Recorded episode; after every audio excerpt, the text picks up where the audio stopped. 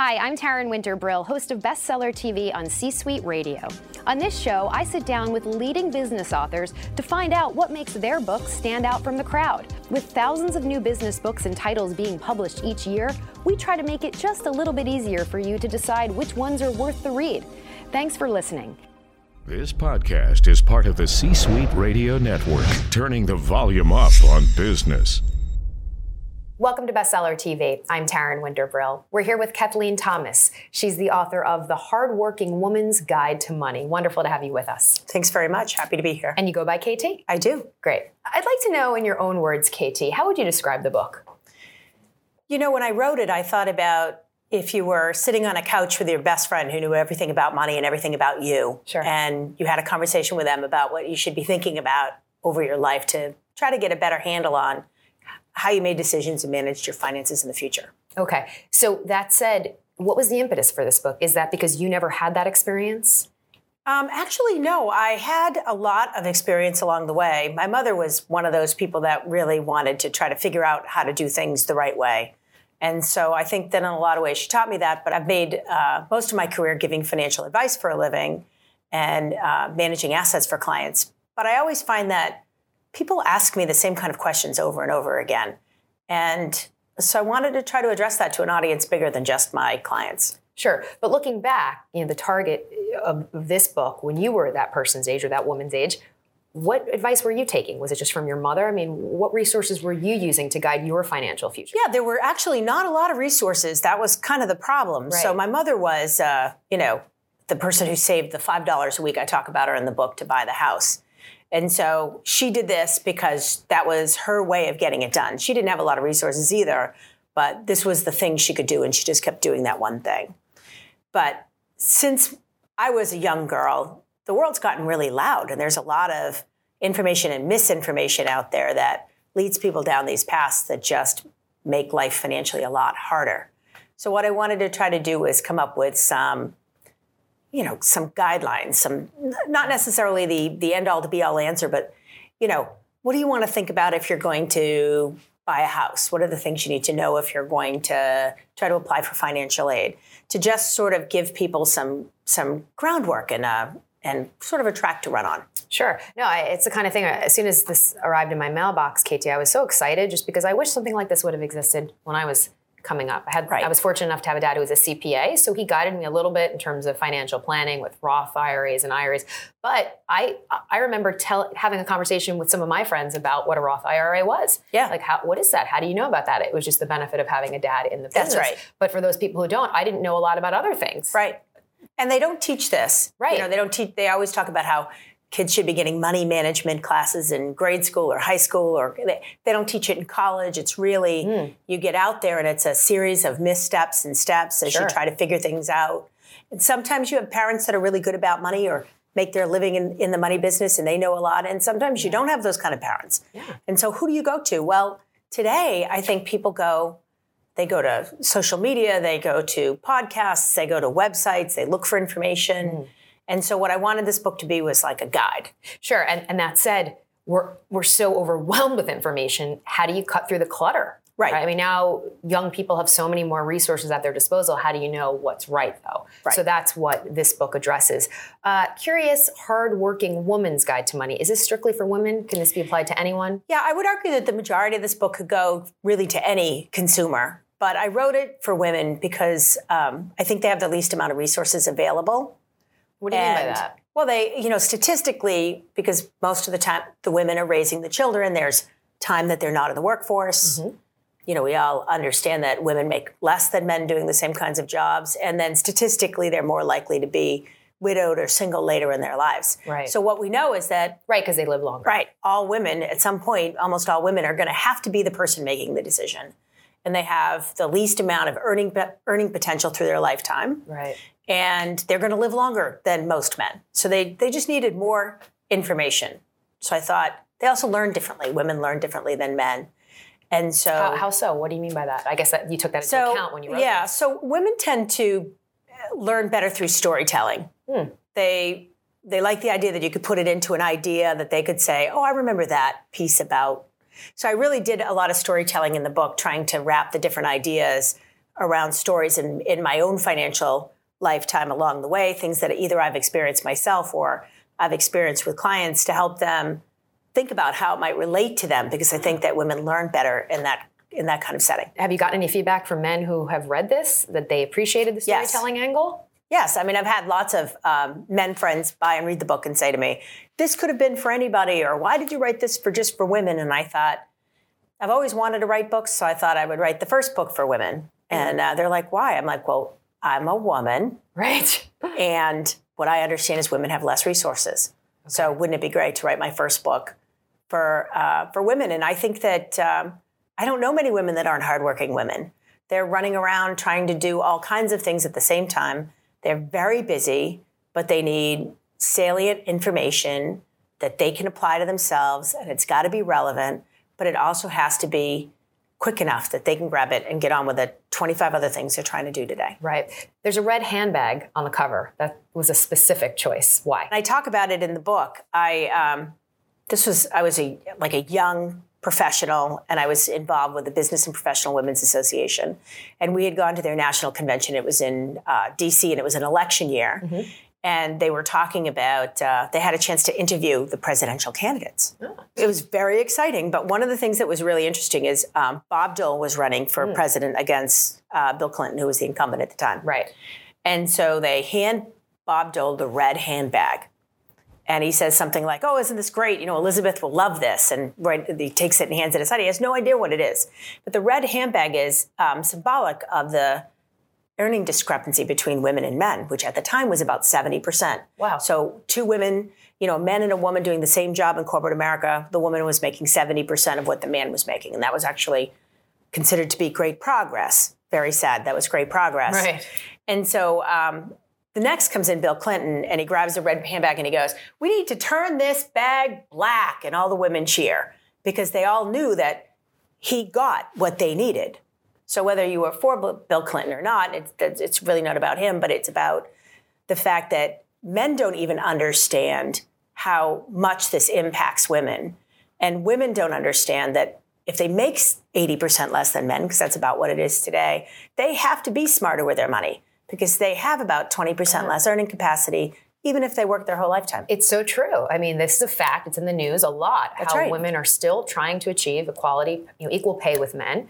That said, we have to be smarter with our money because we have less Right. to work with. It's I talk about it too. I talk about things like uh, Red, how to say. negotiate for better benefits at work, how you, you know, if you find that your employer is not paying you. Ta- I talk a little bit about how do you decide you're going to look for another job, and you know, what's the first thing you do? First thing you do is, you know, you don't quit your current job.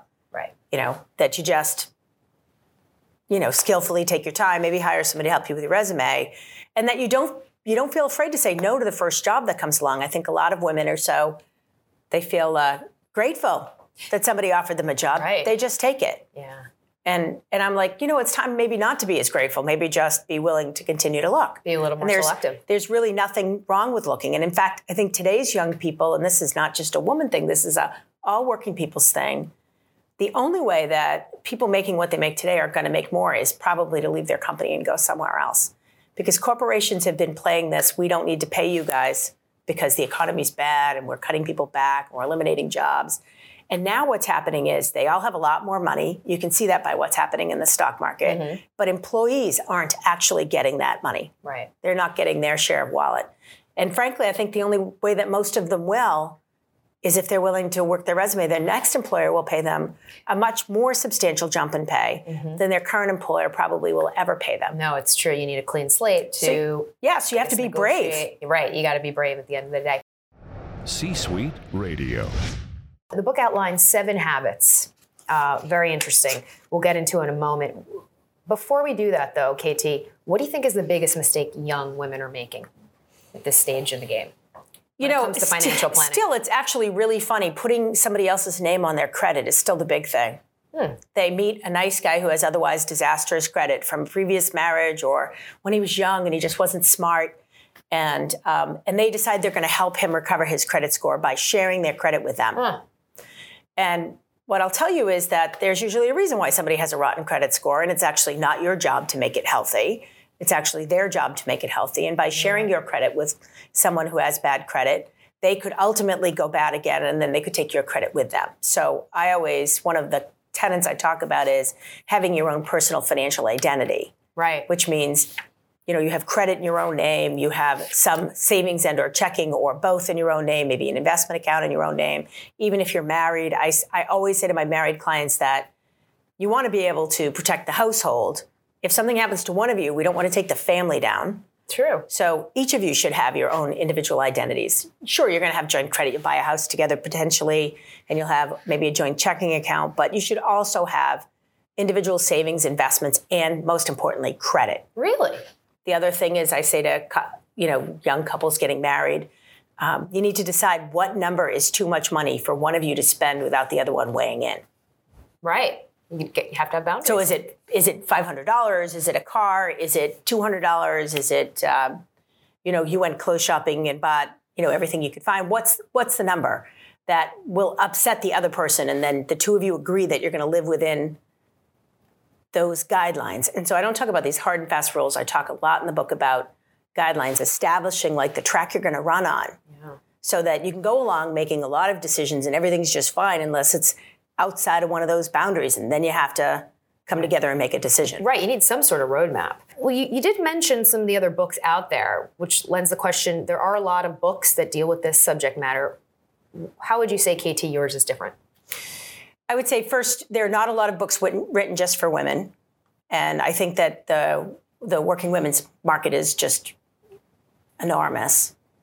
And um, there's not been a lot of good books written lately for consumers in a language that um, talks to them about guidelines and choices. Most of it's like, um, you know, money for dummies, or yeah. it's about stock trading or about options mm-hmm. trading. It's either, either something really technical, yeah, or it's really something stupid, right? Right. It's either, you know, there's nothing in the middle the, that says, extremes, "Hey, guess right. what? You're smart. You don't have the time. This isn't your field of interest, but you need to know a few things." Right.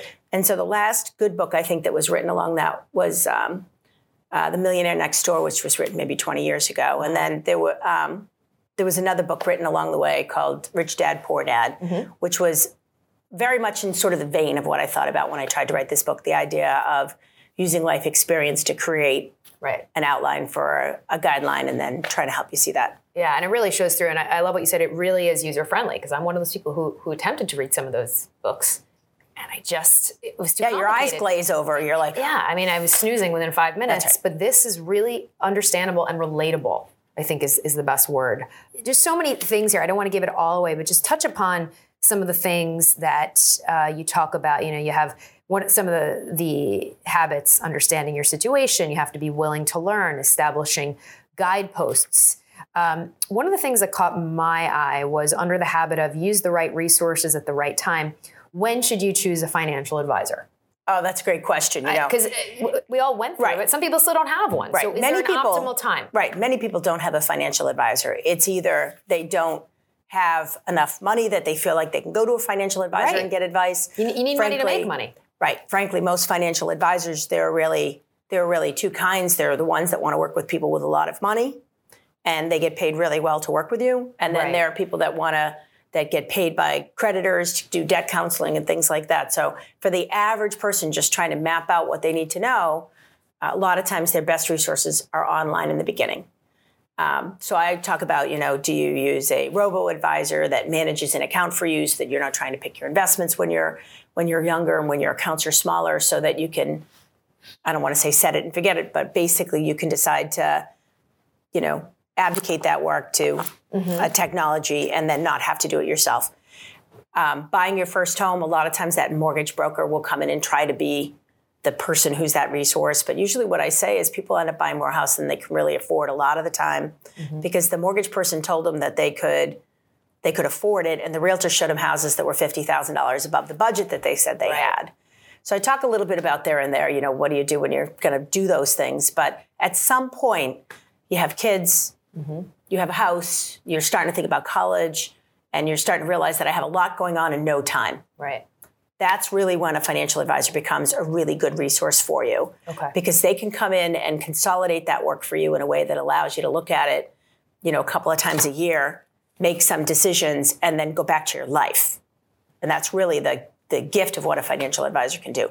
And sometimes you'll find a CPA that's also doing financial advice or a mm-hmm. lawyer that's also doing a financial advice. And, but you want to find a financial advisor who's a fiduciary, somebody And who you go through this in the book, how to pick talk the right about advisor? it. Yeah, Mhm. how to pick the right advisor so and important. how to avoid something that doesn't seem like the right advisor. So I, I joke about it in the book. I say, you know, if you make a lot of income and you don't find a financial advisor, one will find you Right. because there are, you know, there's a lot of young people out there marketing their heads off, trying to become a very successful financial advisor. But, you know, if they called you because you threw your business card in a free lunch bucket, Sure. you got to know that that guy's probably brand new in the industry. Have to do your homework. so you have to do your homework. Something else that caught my eye uh, you say prenuptial agreements are for almost everyone. I'm a big believer in this. And uh, it's mostly because I've seen it go wrong so many times. Yeah. I see it with widows a lot. Oh, People that lose their spouse through death, they believe in happily ever after. They believe until death does us part. They have had this experience and they believe that love is for real. And so they go into every relationship thinking it's going to be like the last one, Right. except it doesn't work like that. Uh, you know, we know today in America, many many marriages end in divorce, and you want to make sure that you protect what it is you bring to a marriage you know, so that you have you're not left with nothing. And I've seen people get divorced and be left with nothing. You know, they married someone who was self-employed, they got an inheritance from their parents, and then the self-employed person put them in tax trouble, put them in debt, ran away with some girl he met somewhere, and then she ended up using the inheritance from her family to just try to keep her and her kids above above water. And it's all because she never structured to protect that. Right. But I think a lot of people, KT, think a prenuptial agreement is for the uber wealthy. Yeah. Are you saying a prenup? I would argue that le- it's for any, economic level. level? So if you come to a marriage with unequal, it's one thing, you know, you're poor, you're both starting out together and you have nothing, you have nothing to protect. right. The idea that if you come to a, a marriage with more assets, meaning, you know, more than half of what the other person has, then you really want to think about how you protect it. Hmm. Also, if you have children from a prior marriage, this is really important because what happens is in in the world you think we're going to be married forever, and maybe you will be married forever, but maybe you die, and then your new spouse, who's not the parent of your children, gets everything, hmm. and your children never get anything. Right. So, doing the right level of planning to make sure that you protect all the stakeholders in your life, I think is really important. Yeah. There's so much to get to. Um, there's a concept called the doubting Thomas, which basically you're saying get a second opinion. So, being a Thomas, right? I had to use this, the Yes. doubting Thomas, is the idea that you shouldn't accept it just on its face value. Right. That it's okay to check a source. And what I love is it's okay to say, you know, I'm going to let you know tomorrow, which of course all salespeople hate because they know that today most impulse buys, the big tickets, and people buy a house that they weren't looking for. They buy a car they weren't planning on doing all the time. You're just saying when you say let tomorrow, just give it a day, right? yeah, 24 hour rule. You were saying off camera that it's surprising how many people just buy in the day. They buy every day. They, are talking to an expert. They say I need to do this, so I'm going to do it. Right. But you have to get a second and a third opinion. I always say, you know, the um, uh, you know, not to not to tag on dentists, but cosmetics dental work has become the dentist told me I had to have it. right. And it's like, well, you know, maybe you didn't have $10,000 to spend on your teeth. And maybe it would be great if you had $10,000 to spend on your teeth, but maybe you don't have $10,000. They're like, don't worry, we'll finance it for you. And the next thing you know, you're in the chair. yeah. And they say, well, my dentist said I had to do this. Yeah. And you actually see that all the time. Uh, if there was one takeaway that you had to give us, what's the most important takeaway from the book? I would say be willing to learn.